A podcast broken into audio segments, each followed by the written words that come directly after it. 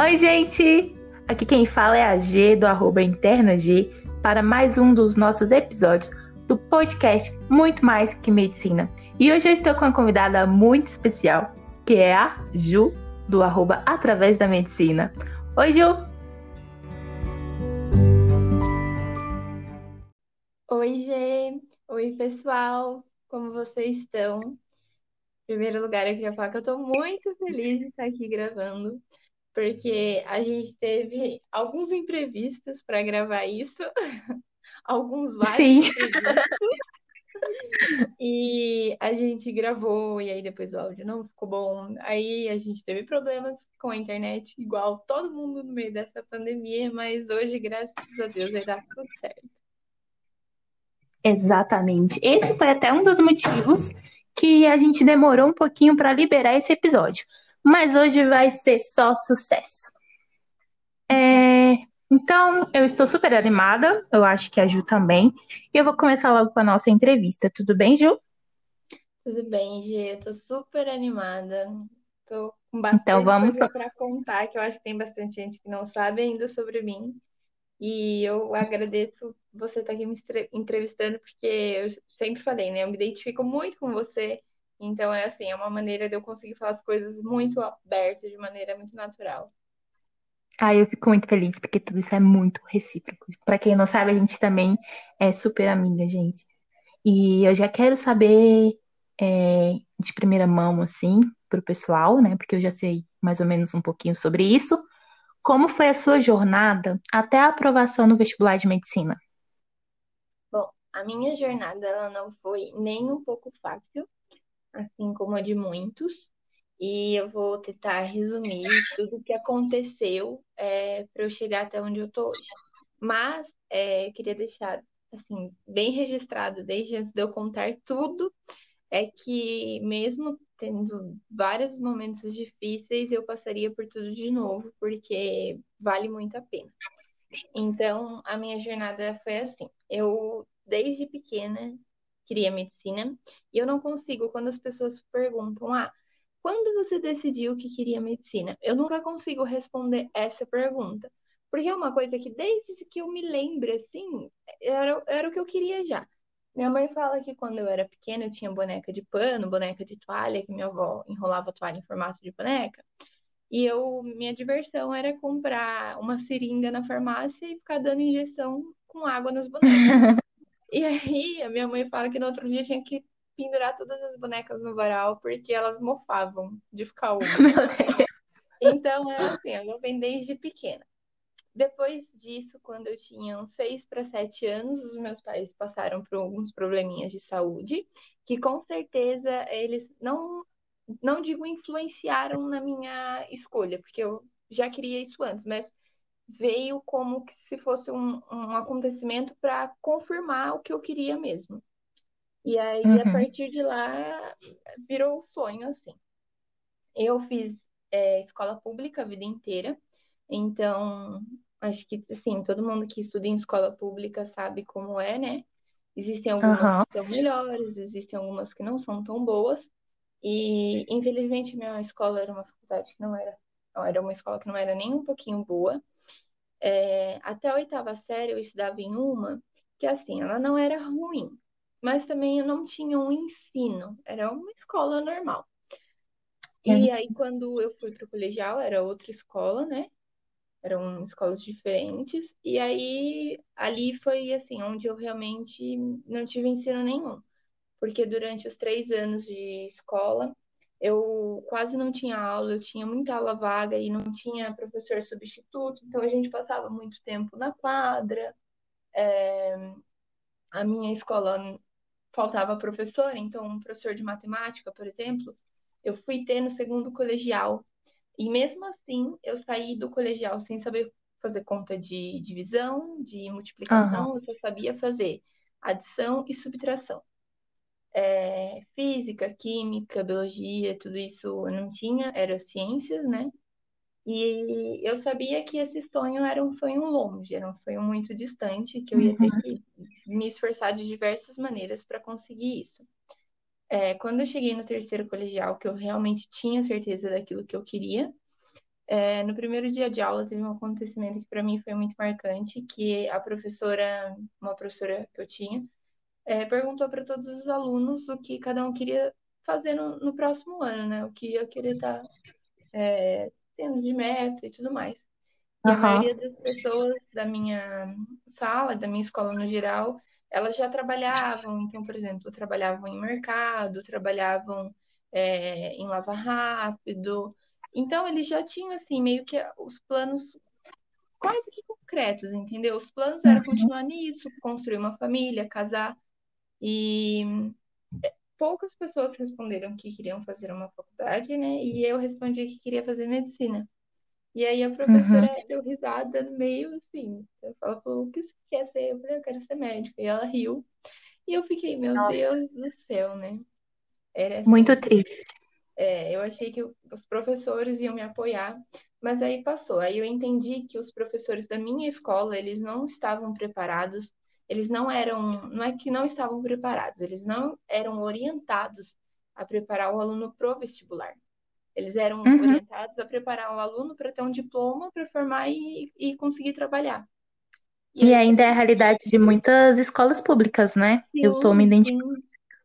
Uhum. Muito. E aí eu peguei e falei, bom, então eu vou ter que começar a fazer um cursinho, né? Alguma coisa do tipo. E aí eu fui e fiz, me matriculei num cursinho na minha cidade, é, que era um intensivão para o Enem. Quando cheguei lá, esse cursinho era numa escola particular, quando cheguei nesse cursinho, assim, eu, eu pude ter noção do quanto estava longe de passar em medicina. Porque era uma coisa que eu já sabia que era difícil. Todo mundo ouve falar que para passar em medicina é muito difícil, para passar em medicina tem que estudar muito, para ali. Mas até então, assim, por não ter contato com provas, até porque na minha escola a gente quase não tinha prova. Quando tinha, era em dupla, é, com consulta no livro, e era muito difícil ter prova, era muito mais entrega de trabalhos. Então, assim, eu não estava nem preparada para o vestibular e eu nem sabia fazer uma prova. É, uhum. Quando eu cheguei no cursinho, que eu tive um contato assim maior com a matéria, né?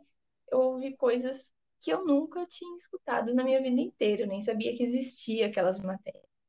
E aí eu peguei e fiquei, assim, meio desanimada, né? Porque eu falei, putz, tá bem mais longe do que eu imaginava, vai precisar de muito mais. E aí fiz esses seis meses, né? É, só que quando chegou no final do ano, eu não quis prestar vestibular, porque eu pude ter uma noção é, de com quem eu ia prestar o vestibular, né? As pessoas que prestavam, uhum. quanto elas sabiam. E assim, vestibular de medicina é uma coisa cara, né? E Sim. Agora, eu estava dando uma olhada, parece que de uns dois anos para cá ficou um pouco mais barato. Pouco, né? Porque ainda é caro. Mas antes uhum. era coisa de assim, 350 por prova. E eu falei, ah, e às vezes você vai fazer mudar, né? Exato. Exato. Aí eu falei, eu não vou pagar isso porque não tem chances de passar agora. Então seria assim, um dinheiro jogado fora. Eu vou usar esse dinheiro para fazer outro ano de cursinho. E aí eu decidi que eu faria outro ano de cursinho. Eu fui para Sorocaba, que é uma cidade do lado da minha, que o cursinho era um pouco maior. E aí foi assim, esse ano que eu considero o ano que eu aprendi a estudar. Eu aprendi o que era física, o que era matemática, o que era biologia, o que era química. É, eu tive contatos com contato com matérias de história e geografia que eu nem sabia que existia aquilo. E foi ali que eu aprendi a estudar. Então, tinha a aula do dia, aí eu estudo em casa, com livro-texto, com os exercícios físicos, e fui aprendendo. Só que nesse primeiro ano, assim, eu estudei muito, muito, muito mesmo. É, deixei de fazer várias coisas que eu gostava, passei só a estudar. E no final do ano, eu fui muito bem nos vestibulares comparado ao ano anterior. Deu um pulo gigantesco. Mas comparado a quem passa em medicina, ainda estava muito longe. Muito longe mesmo. Uhum. A concorrência é muito, muito grande, né? Muito, muito. E aí eu peguei e falei, bom, vamos para o segundo ano de cursinho, né? É isso que eu quero. Aí eu decidi ir para São Paulo, porque eu tinha, pelo que eu ouvi as pessoas falando, tinha um ensino mais forte, era realmente voltado para o vestibular de medicina. E aí eu fui com meus pais, a gente viu lugar para eu ficar e tudo mais. É... Eu já sabia estudar, porque, por exemplo, para mim, não compensava ir direto para São Paulo logo no primeiro ano de cursinho, porque eu ia chegar lá perdida. Eu não ia saber Aham. que dava, entendeu? E aí fui pro segundo ano lá. Comecei o cursinho. Nesse segundo ano eu estava muito, muito bitolada em estudar. Então eu só estudava. Quando eu vinha de fim de semana para casa dos meus pais, eu fazia aula particular, sábado e domingo, de química, física e matemática. Assim, eu não tinha fim de semana, eu não tinha férias. As férias eu fiz aula particular o tempo todo, todos os dias. E ainda para ajudar um pouquinho, o meu pai acabou ficando doente de novo no meu segundo ano, e aí ele ficou internado um tempo em São Paulo. Enquanto ele estava internado lá, eu sempre ia, ia para o cursinho de manhã e à tarde ia ficar com ele no hospital, porque era bem perto de onde eu estudava, né? E assim, aquilo, apesar de ser uma situação muito delicada, muito triste, foi uma situação que me deu mais gás ainda para estudar, porque eu estava estudando e aí os médicos iam passar a visita e sempre falavam: Nossa, sempre que eu entro aqui você está estudando, você vai conseguir tudo mais, vai dar certo. É, e ao mesmo tempo que assim era triste e me dava um gás, é, acabou agravando um pouquinho isso de eu ficar muito pilhado em estudar. Porque daí eu recebi esse incentivo e aí eu achava que eu tinha que estudar cada vez mais, cada vez mais, cada vez mais. Acabou que o meu pai recebeu alta um tempo depois. E em novembro, finalzinho de outubro, é, quando estava para assim começar a, o período de revisão do cursinho, né, para os vestibulares, a gente já tinha tido todo o conteúdo. Eu entrei numa crise depressiva muito forte, que eu não tinha noção de como eu estava. E a, a moça, né, eu morava num pensionato, e uma das moças que cuidava de lá ligou para minha mãe e falou: não tem condições, porque eu tava já há vários dias sem sair do quarto, sem tomar banho, sem comer, sem fazer Uhum. nada, só estudando. E Você chorando, chegou no seu limite, né? Cheguei, cheguei. Eu fiquei assim, vários dias eu não tomava banho, não tava, não tava tomando banho. E aí, nesses últimos dias, eu não conseguia nem mais estudar. Eu não conseguia levantar da cama, eu não conseguia acender a luz na hora que o dia escurecia, eu não conseguia nada. Eu fiquei- tava lá, parecendo um- um- uma planta. E aí ela falou: ou você fala com a sua mãe ou eu vou falar. E pra mim eu não tava naquela situação, então pra mim não tinha por que falar. Quando ela falou, Uhum. meus pais foram me buscar no mesmo dia. E aí acabou que eu estudei tanto, tanto, tanto que eu não consegui prestar nem os vestibulares daquele ano. Porque eu cheguei num nível assim de exaustão e eu não acreditava em mim, eu achava que todo mundo que estava lá era melhor, porque eu via pessoas que tinham feito escolas sempre muito boas no quarto ano de cursinho.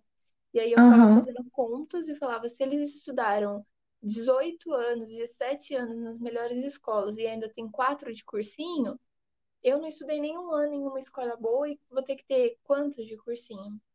Uhum. Aí A gente não se compara muito, muito o tempo inteiro. E as realidades não são iguais, né? A gente tem que sempre não lembrar iguais. disso. Daí, é, eu fui embora para minha casa e a minha psiquiatra ela falou que eu não tinha condições de iniciar o, o que seria o meu terceiro ano, né? O próximo ano, é, no cursinho. Que aquilo tava, assim, me sugando muito e eu não tava sabendo controlar e equilibrar tudo. Então, Aham. não tinha condições de eu voltar para São Paulo na, naquele momento, que aquilo, tipo, eu poderia descartar. E aí eu passei de novembro, né, até janeiro, fevereiro, cuidando de mim. A minha mãe pegava muito no meu pé nessa época, porque eu queria marcar aula particular, e aí eu não podia. Eu queria estudar, e aí eu não podia. Então ela ficava até controlando, assim, os livros. E fiz todo o tratamento com a minha psiquiátrica, tratamento medicamentoso, estava fazendo terapia. Quando chegou fevereiro, ela falou assim: "Bom, você não tem condição de voltar para São Paulo ainda, por mais que assim você esteja melhor do que você chegou aqui, é, nada garante que ir para lá não seja um gatilho para voltar toda aquela rotina. Então você Foi o ambiente vai que te adoeceu, inclusive. É, exato.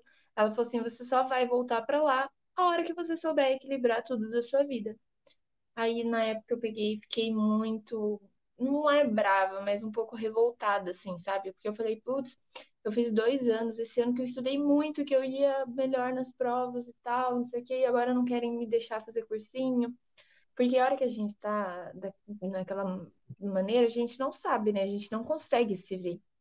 Pra mim tava tudo normal, assim, eu sabia que eu tava cansada, eu sabia que eu tava triste, mas pra mim era um- uma coisa normal. E aí, é, quando chegou fevereiro, ela falou: Bom, você não vai voltar pra lá, mas eu acho que você já pode voltar a fazer o cursinho aqui. E aí a sua mãe vai te ajudando, controlando, vocês vão aprendendo a lidar com o tempo Uhum. de estudos, tempo de ficar com É a uma. família, tempo de se cuidar, tempo de ficar com os amigos. E aí eu comecei o cursinho em fevereiro na minha cidade, no mesmo que eu fiz é, aqueles seis meses durante o terceiro colegial. E Uhum. nesse meio tempo, assim, eu é, fiz muito tempo de terapia e eu fui aprendendo a lidar com o meu tempo de estudo, o meu tempo de descanso, é, os dias que eu ia ver a minha família, que eu ia encontrar todo mundo, os dias que eu ia ver os meus amigos, o dia que eu ia tirar para fazer um simulado. Fui aprendendo a lidar com isso. Isso é fundamental. total, fez toda a diferença. Eu fui aprendendo a lidar com as minhas crises, que para quem não sabe, eu sou bipolar, sou diagnosticada desde os 11 anos, e Hum, enquanto eu estava em São Paulo, tinha dias que eu tinha crises, e para mim, a, a crise, ela era assim, uma coisa que tinha que ficar de lado. Então, às Aham. vezes, eu passava o dia chorando, mas eu passava o dia chorando sentada na mesa, estudando, entre aspas, né? Porque Ignorava o que estava acontecendo com você, né? Exato, eu ficava lá e aí chorava em cima do livro. Se você pegar os meus livros de cursinho, a maioria todo molhado, todo borrado, mas para mim não, não ia adiantar eu ir deitar, ou eu ir, sei lá, olhar o céu, eu ir dar uma volta na rua, não ia adiantar. Para mim eu tinha que ficar ali porque aquela era a tarefa do dia. Então eu tinha que terminar aquela tarefa, porque no outro dia ia vir outra tarefa, senão ia virar um bolo, não sei o quê. Então eu ignorava elas quase que por completo, assim. Eu ficava o dia inteiro lendo um parágrafo só, porque eu não conseguia continuar lendo por causa disso. E aí eu fui aprendendo a lidar com isso também. E não só quando eu estava depressiva, às vezes eu estava muito ansiosa, sabe, coração disparado, falta de ar, não conseguia parar quieta, perna tremendo, mão tremendo, e para mim eu tinha que continuar ali do mesmo jeito. E aí, nesses Uhum. seis meses que eu fiquei na minha cidade, eu fui aprendendo a lidar com isso. E aí eu vi uma coisa que fez total diferença nesse trajeto, que foi, eu entendi que os dias que eu tava mal, eu podia tirar pra mim, pra eu me cuidar. Então, Com por exemplo, certeza. hoje eu acordei, hoje eu estou dando um exemplo, né? E, nossa, eu não tenho força pra levantar da cama, pra tomar um banho, pra ir pra aula, pra estudar, não tenho, não tenho. Só tenho força pra chorar e ficar, querer ficar sozinha. E aí é, eu vi que quando eu tirava então esse dia para fazer isso, o que o meu corpo, que minha mente estava precisando, essa crise ela passava muito mais rápido. Então, às Uhum. vezes no final do dia eu já estava conseguindo, sei lá, colocar metade das tarefas em dia. Ou no outro dia eu já estava conseguindo levantar, estudar num ritmo mais lento, mas conseguia. Aham. Enquanto antes, é, que eu ficava ali em cima, mesmo com as crises, as crises elas se estendiam por três, quatro, cinco dias. Então eu fui vendo essa diferença. Eu falava, poxa, eu vou tirar hoje para mim, não vou estudar hoje, mas eu não vou perder mais quatro, cinco dias. E Uhum. fui aprendendo a equilibrar isso. Isso foi fundamental. isso é muito legal porque que a gente vê uma coisa, que quando você parava e aprendeu a a parar, você está respeitando você. E aí o seu corpo entende que você está se respeitando. E aí eu acho que junta é, tudo, né? E aí a gente consegue voltar à, à nossa fisiologia, ao nosso normal. E assim, a gente vê a importância da terapia, da, da ajuda, de você ter essa autoavaliação e uma rede de apoio também, né? Exatamente, porque tudo isso eu acho que se entrelaça, assim, sabe? É, eu falo que hoje vendo não teve assim uma coisa que me levou até a aprovação.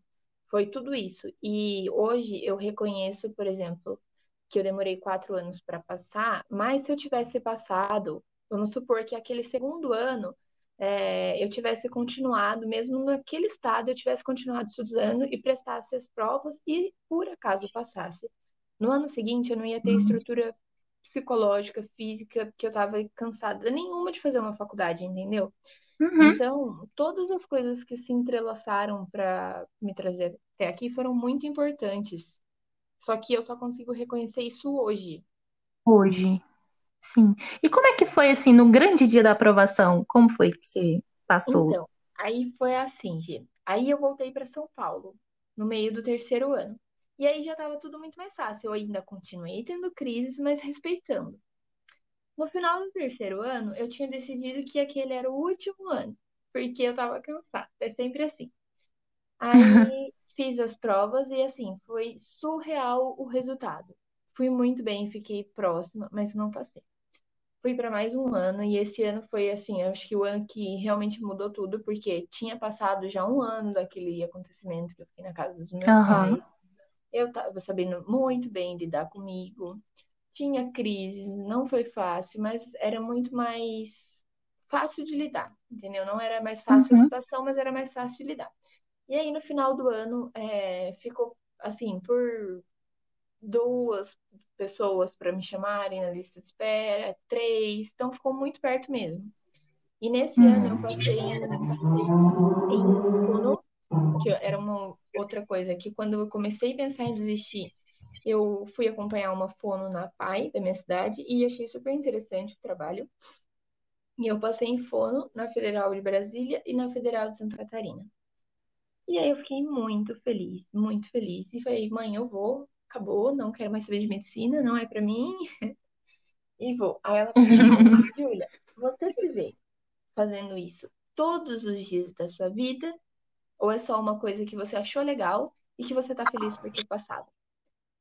Aí eu peguei, parei, pensei, pensei, aí eu falei, não, não me vejo fazendo isso todos os dias da minha vida. Aí ela falou, então não adianta você ir, sabe? Porque você cansou do cursinho. E aí eu falei, então tá, então agora vai ser o último ano de vez mesmo, porque se tá batendo na trave assim, sempre falta um, dois, três e não vai, é porque deve ter alguma coisa que não é para mim, né? Falei, acho que é Deus dando algum sinal, que meu caminho é outro e tudo mais. Aí minha mãe falou, não, então tá. Então faz mais um ano, faz da maneira que foi esse quarto, esse terceiro ano, sabe? Faz leve. O dia que você conseguir estudar tudo, você estuda, o dia que você precisar tirar para você, você tira. Tá bom. Aí eu fui e fiz no final do quarto ano. Ficou muito, muito, muito, muito próximo de passar e não deu. Aí eu falei, putz, eu vou ter que fazer cinco anos de cursinho? Meu Deus, né? Você falou. Eu falei, é, eu falei não, eu, eu jurei para mim que era o último ano, que o quarto ia ser o último ano. Aí eu entendi que não adianta a gente jurar pra gente. A gente pode jurar dez vezes, mas se o sonho for medicina, vai chegar na hora e você vai falar, ah, vou quebrar só mais essa promessa, vai. Exatamente. Fui pro quinto ano, decidida que aquele era o último, mas aí, graças a Deus, não precisou, porque deu um... perto de abril e eu fui chamada. E aí, Nossa, o dia, da...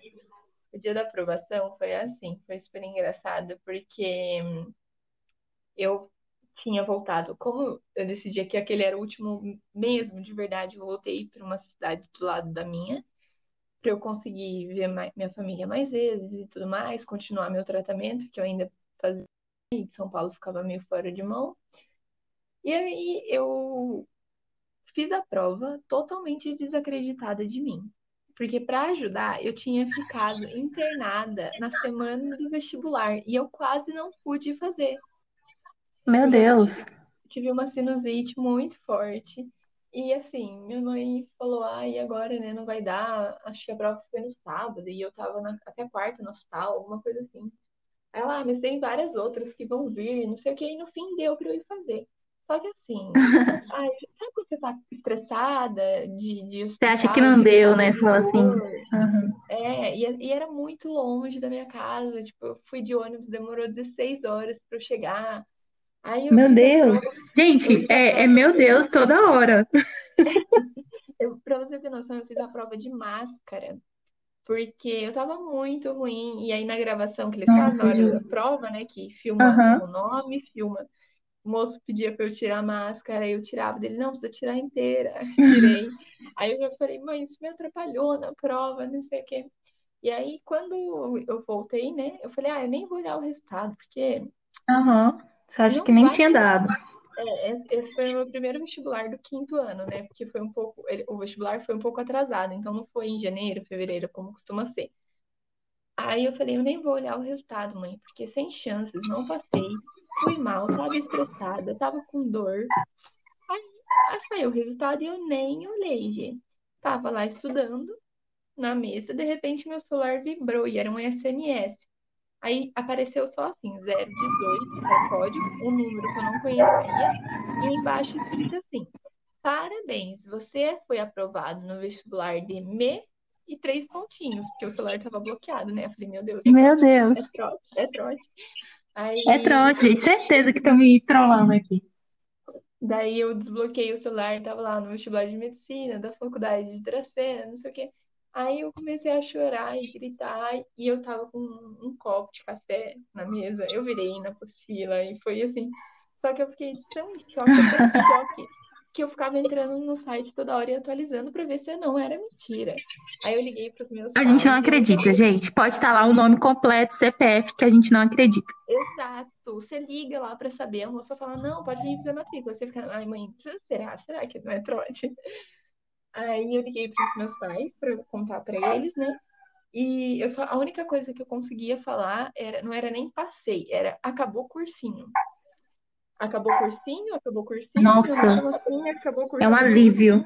É, mandei mensagem pra todo mundo, acabou o cursinho, acabou o cursinho, só que eu fiquei muito, assim, em êxtase. E aí eu não conseguia nem ir dirigindo pra minha cidade. Meu pai e minha mãe foram até lá, e aí meu pai voltou dirigindo meu carro. E foi muito rápido, porque a matrícula era dois dias depois e as aulas começavam, tipo, quatro ou cinco dias depois. Aí foi a melhor sensação da minha vida. Eu tô até agora imaginando, porque, tipo, cena de filme, né, gente? Vocês estão vendo aí. Até a forma que ela recebeu a notícia. E, Ju, como é que tá agora? Tipo, você tá em que ano de medicina? Então, agora eu tô no quarto ano de medicina já, passa muito rápido. Eu fiz os dois primeiros anos em uma faculdade, depois transferi para outra. E é o que eu falo. A medicina, a gente tem a impressão que quando, por exemplo, quando a gente está no cursinho, no colégio, que quando a gente passar na faculdade, é, todos os nossos problemas vão sumir, que a, a medicina ela vai vir como uma chavinha que desliga todos os nossos problemas. E eu, isso não é só em relação à medicina, né? A gente é acostumado a deixar, tipo, tudo pra frente. Então, ai, quando, sei lá, eu me formar, eu vou viajar. Quando eu me formar, eu vou ter uma vida saudável. Ou quando eu passar na Sim. faculdade, eu vou ser feliz. E a gente costuma deixar muito essa responsabilidade para depois, né? E aí, quando eu entrei na medicina, eu vi que ela, assim, é perfeita aos meus olhos, mas, assim, ela não é perfeita do jeito que eu imaginava, entendeu? Ela não é 100% alegrias e tudo mais. É festa e jogos, tudo mais. E Aham. Mas mesmo com todos os pontos que tem, que eu, eu gosto de deixar sempre isso muito claro no meu Insta, porque é uma coisa que quando eu estava no cursinho, eu tinha uma imagem da faculdade por Instas que eu seguia, e poucos abordavam é, a medicina como um todo, a medicina verdadeira, assim, a faculdade de medicina Sim, verdadeira, é os seus verdade. pesos, pressões, é, em tudo isso. Então é uma coisa que eu sempre gosto de reforçar é, é isso, sabe? Que a hora que a gente passar na faculdade, os nossos problemas eles não vão sumir. Pelo contrário, eles Não vão. aumentam. Porque daí tem Sim, nota, tem professor, tem a pressão de você estar assumindo uma responsabilidade, né? é, exato. Mas, mesmo com tudo isso, é assim, vale muito a pena. Eu passaria por tudo de novo. É, tudo, vale muito a pena. Todos os dias é, você acordar e vestir o jaleco e pôr o teto e ir para aula.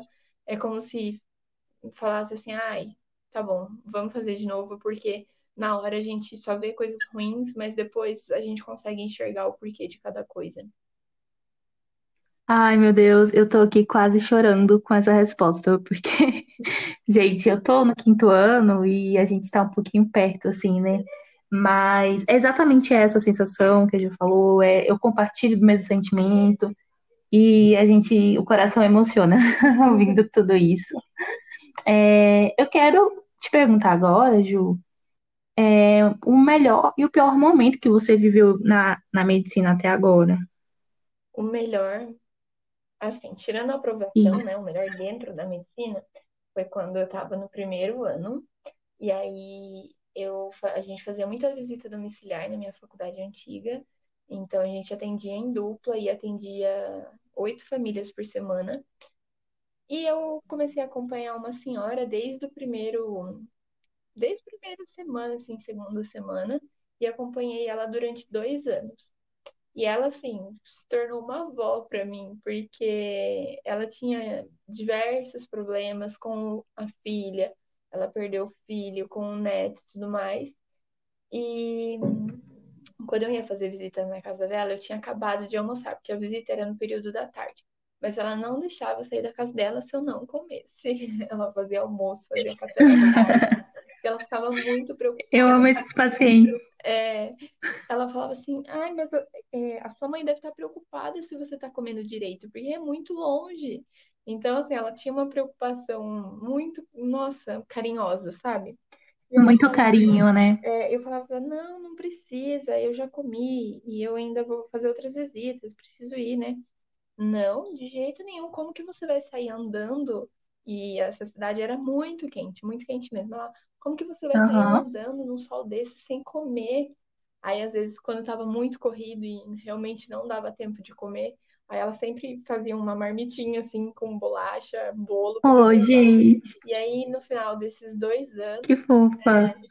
assim, eu não, no primeiro ano, gente, a gente não sabe nada, né? Então eu ia lá para aprender a fazer anamnese sabe, Aham. identificação. Depois comecei a aprender a ferir pressão, ia para treinar. Então, tinha muita coisa assim que eu sabia como médica, como profissional de medicina, porque eu era estudante do primeiro ano de Uhum. medicina.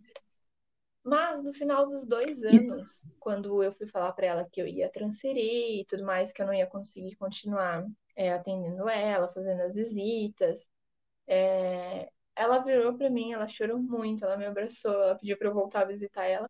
E ela falou Oh, assim pra mim: Você foi a melhor médica que eu já passei em toda a minha vida. E aí aquilo foi tipo assim, se meu Deus. estourando rojões no céu, porque eu não era médica, eu tava no segundo ano. Incrível. Mas sabia que, apesar de eu estar no segundo ano, é muito interessante você ter contado essa história, porque isso mostra que grande parte do que é necessário para ser um bom médico é você ser humano, ter empatia, carinho, porque a gente, não estou dizendo que a gente não deva ter ciência e estudar e ser competente, porque é necessário. Mas os nossos pacientes merecem justamente o que você fez Empatia, carinho, atenção. Por isso, mesmo você sendo uma aluna do segundo ano, você foi a melhor médica para ela. É, eu guardo essa Incrível, sempre gente. com muito carinho, assim, também. E eu penso exatamente assim, sabe? A gente tem que é, estudar, a gente tem que estar sempre atualizado, porque a gente, é o que eu sempre falo, a gente escolheu ser médico. A gente quis passar numa faculdade de medicina, Tá. quis estudar, quer se formar e quer cuidar de pessoas. Mas os pacientes não escolheram ser pacientes. Então, ele vai chegar lá com dor, e se você não souber, ele não escolheu ter a dor, mas você escolheu saber como trata. Então, é muito importante, assim, Nossa, realmente. a gente ter a, a- ciência, ter a responsabilidade de ter, de, de saber isso, né? De saber qual é a- o nosso papel de estudar, mas só isso não adianta. E do mesmo jeito que ser só empático também não é assim, do mesmo jeito que você ser só empático também não adianta. É, sempre preciso conciliar as duas, as dois, as duas abordagens, né? E agora em relação ao pior momento, é, foi no terceiro ano, quando eu atendi uma mãe que ela tinha duas filhas, e inclusive essas duas histórias que eu tô contando tem lá no meu Instagram, tá mais detalhadinho lá. Mas ela tinha duas filhas. Aham. As duas filhas, elas eram frutos de prostituição, que era a maneira que a mãe tinha de conseguir um dinheiro. E a mãe tinha muito problema com a mãe, né, com a avó das meninas, que era traficante, então ela escolheu sair de casa para as meninas não serem criadas naquele ambiente que ela não concordava com aquilo. E ela era assim, ela cuidava das meninas com o amor mais lindo do mundo que eu já vi, com cuidado, com carinho. E tudo que ela fazia era pelas meninas. E aí no dia da consulta, ela foi e a queixa era uma alergia que não passava, não sumia, não desaparecia, é, na região onde fica a fralda, bem onde pega a fralda. E aí a gente perguntou, nossa, um monte de coisa. No final da consulta a gente conseguiu entender, sem ela falar, porque eu acho que é até constrangedor para uma mãe, né, falar isso, que aquela alergia vinha Aham. porque ela não tinha dinheiro para trocar a fralda. Então, se a Ah, menininha fizesse cocô na fralda, ela trocava duas vezes por dia. Se não, se fosse só xixi, era uma vez, porque fralda é caro, né? E aí com certeza, aquela muito. cena me marcou muito, porque a mãe ela trabalhava fazendo bicos. Então, por exemplo, um dia antes da consulta, ela tinha trabalhado o dia inteirinho, dia inteiro, dia inteiro, dia inteiro, das sete às sete, numa borracharia na estrada e ganhou 20 reais. E aí, com esses 20 Ai, que reais, absurdo. ela comprou leite condensado e chocolate para fazer e vender. E ela morava Uhum. ela morava na casa de uma senhora que ela fazia serviço de roça, essas coisas, e morava. A senhora cedia a casa e não pagava salário. E na casa não tinha geladeira, não tinha fogão, não tinha nada. E o único jeito das meninas tomarem uma mamadeira quente era com a água do chuveiro. Então ela ligava o chuveiro, pegava água quente e colocava leite em pó. E aí nesse dia ela tinha ganhado uma caixa de leite de alguém, né, que eu não sei. E ela chegou na consulta com essa caixa de leite dentro de duas sacolinhas, porque a caixa de leite estava furada. Então, estava caindo na sacola. E ela colocou outra sacola para não vazar, para hora que chegar na casa ela conseguir virar da sacola na mamadeira. E aí estava tarde da noite e ela ia embora. A, o bairro dela dava uns 10 quilômetros de onde era o postinho que a gente estava atendendo. E ela ia embora com uma neném de Aham. colo e uma neném pequena de 3 anos, debaixo de chuva e a pé, 10 quilômetros, porque Meu Deus, que situação. passagem. E aquilo me. A, a consulta inteira eu passei segurando choro.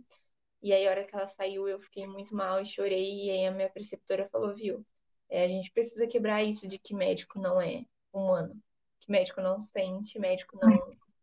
Essa é uma situação que deixaria qualquer pessoa é, a- dessa Sim, maneira. Então, sabe, não é sair chorando o paciente e, e não conseguindo controlar a situação, mas realmente a consulta, as, as coisas que ela foi se abrindo, né, com a gente, com o passar da consulta, foram bem pesadas, aham. assim. Então, eu acho que aquele foi o pior dia para mim na medicina.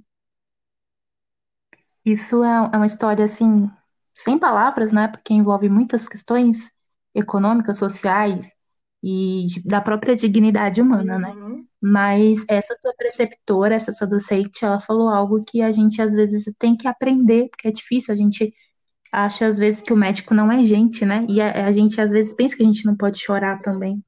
E aí volta a falar do bom médico, que é aquele médico da primeira história, que soube ser empática, né? Amorosa, mas que a gente também tem que saber chorar, sentir. A gente pode chorar, a gente pode sentir, e depois a gente se recompõe e atende É, o próximo paciente. até porque eu acho que foi no momento que ela percebeu que é, eu, esse dia eu não estava atendendo sozinha, né? Tava eu e uma amiga minha. A minha amiga também ficou bem assim, e foi a partir do momento que ela sentiu que a gente estava sentindo o que ela estava passando que ela se abriu. Porque eu acho que se a gente tivesse freado a situação, sabe, tentado guiar só pela alergia, é, ela não teria contado algumas coisas que a gente conseguiu ajudar ela futuramente, né? Depois a gente conseguiu. Ela viu que quem estava ali também era gente, né? É melhor falar com gente do que falar com robô. É, é é verdade. Ju, então agora, para mudar um pouquinho é, o nosso, a nossa entrevista, a gente falou bastante coisa sobre isso, sobre você, sobre a medicina. Eu quero saber quem é a Júlia fora a medicina, fora a estudante de medicina. Quem é a Júlia? Gente, a, a Júlia, vocês não estão entendendo.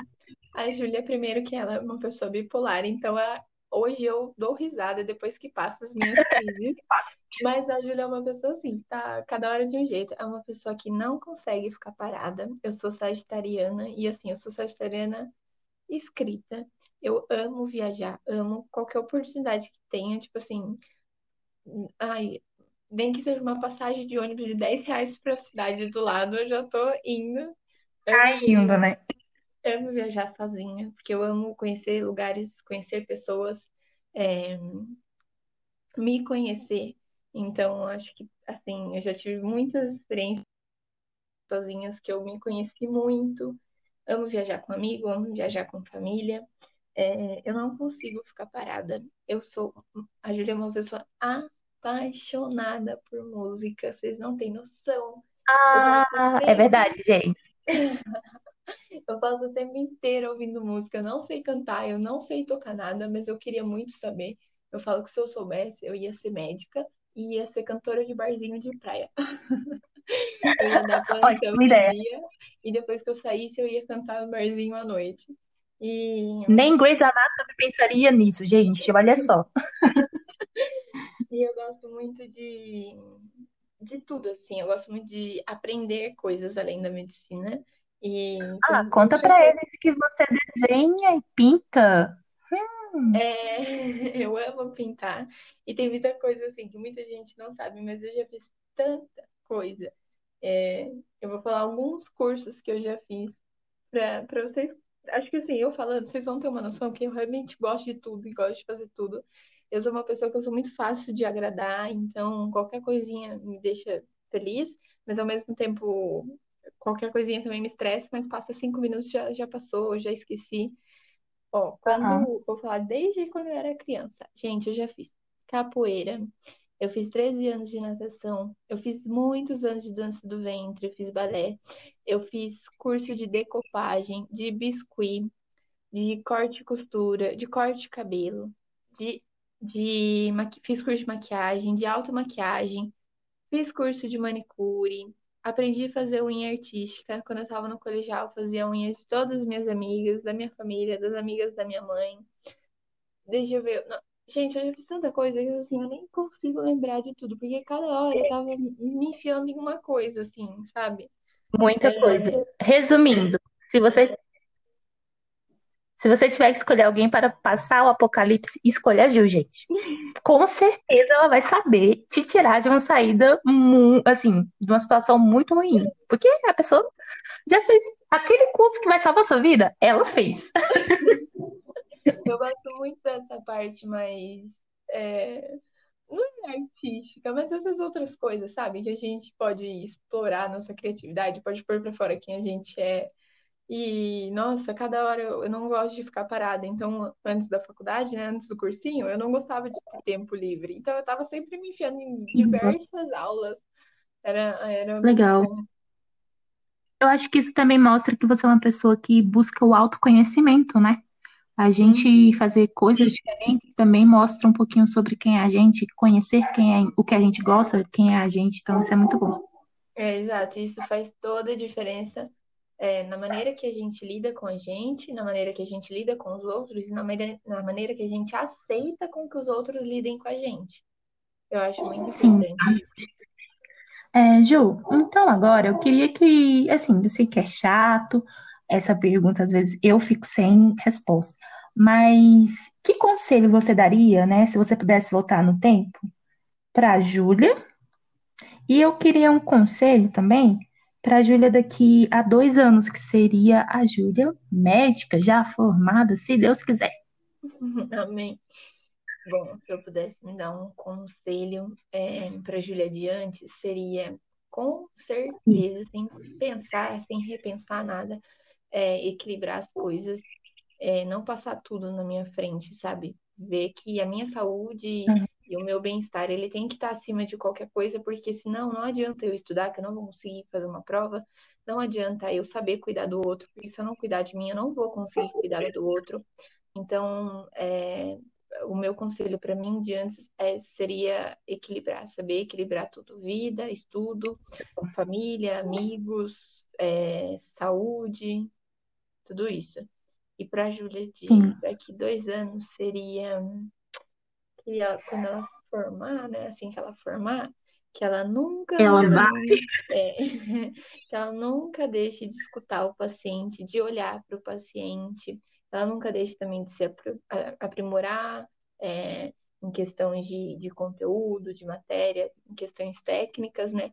Mas que por mais que a consulta precise ser rápida, por conta de, sei lá, qualquer situação que seja, que se a consulta durar três minutos, que nesses três minutos ela olhe, escute e tente sanar todos os, os problemas daquele paciente e que ao mesmo tempo ela aproveite muito a vida dela também, viaje muito, porque eu sei que ela assim não tá não vê a hora da faculdade acabar para ela poder uhum. viajar.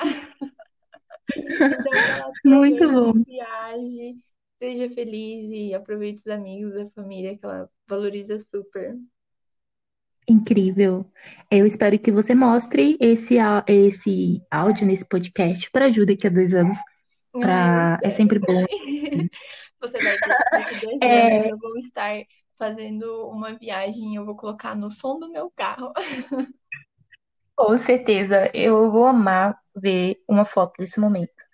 É, Ju, para a gente finalizar a nossa entrevista, que eu amei, eu tenho certeza que o pessoal já chorou, já sorriu, já se inspirou, assim como eu.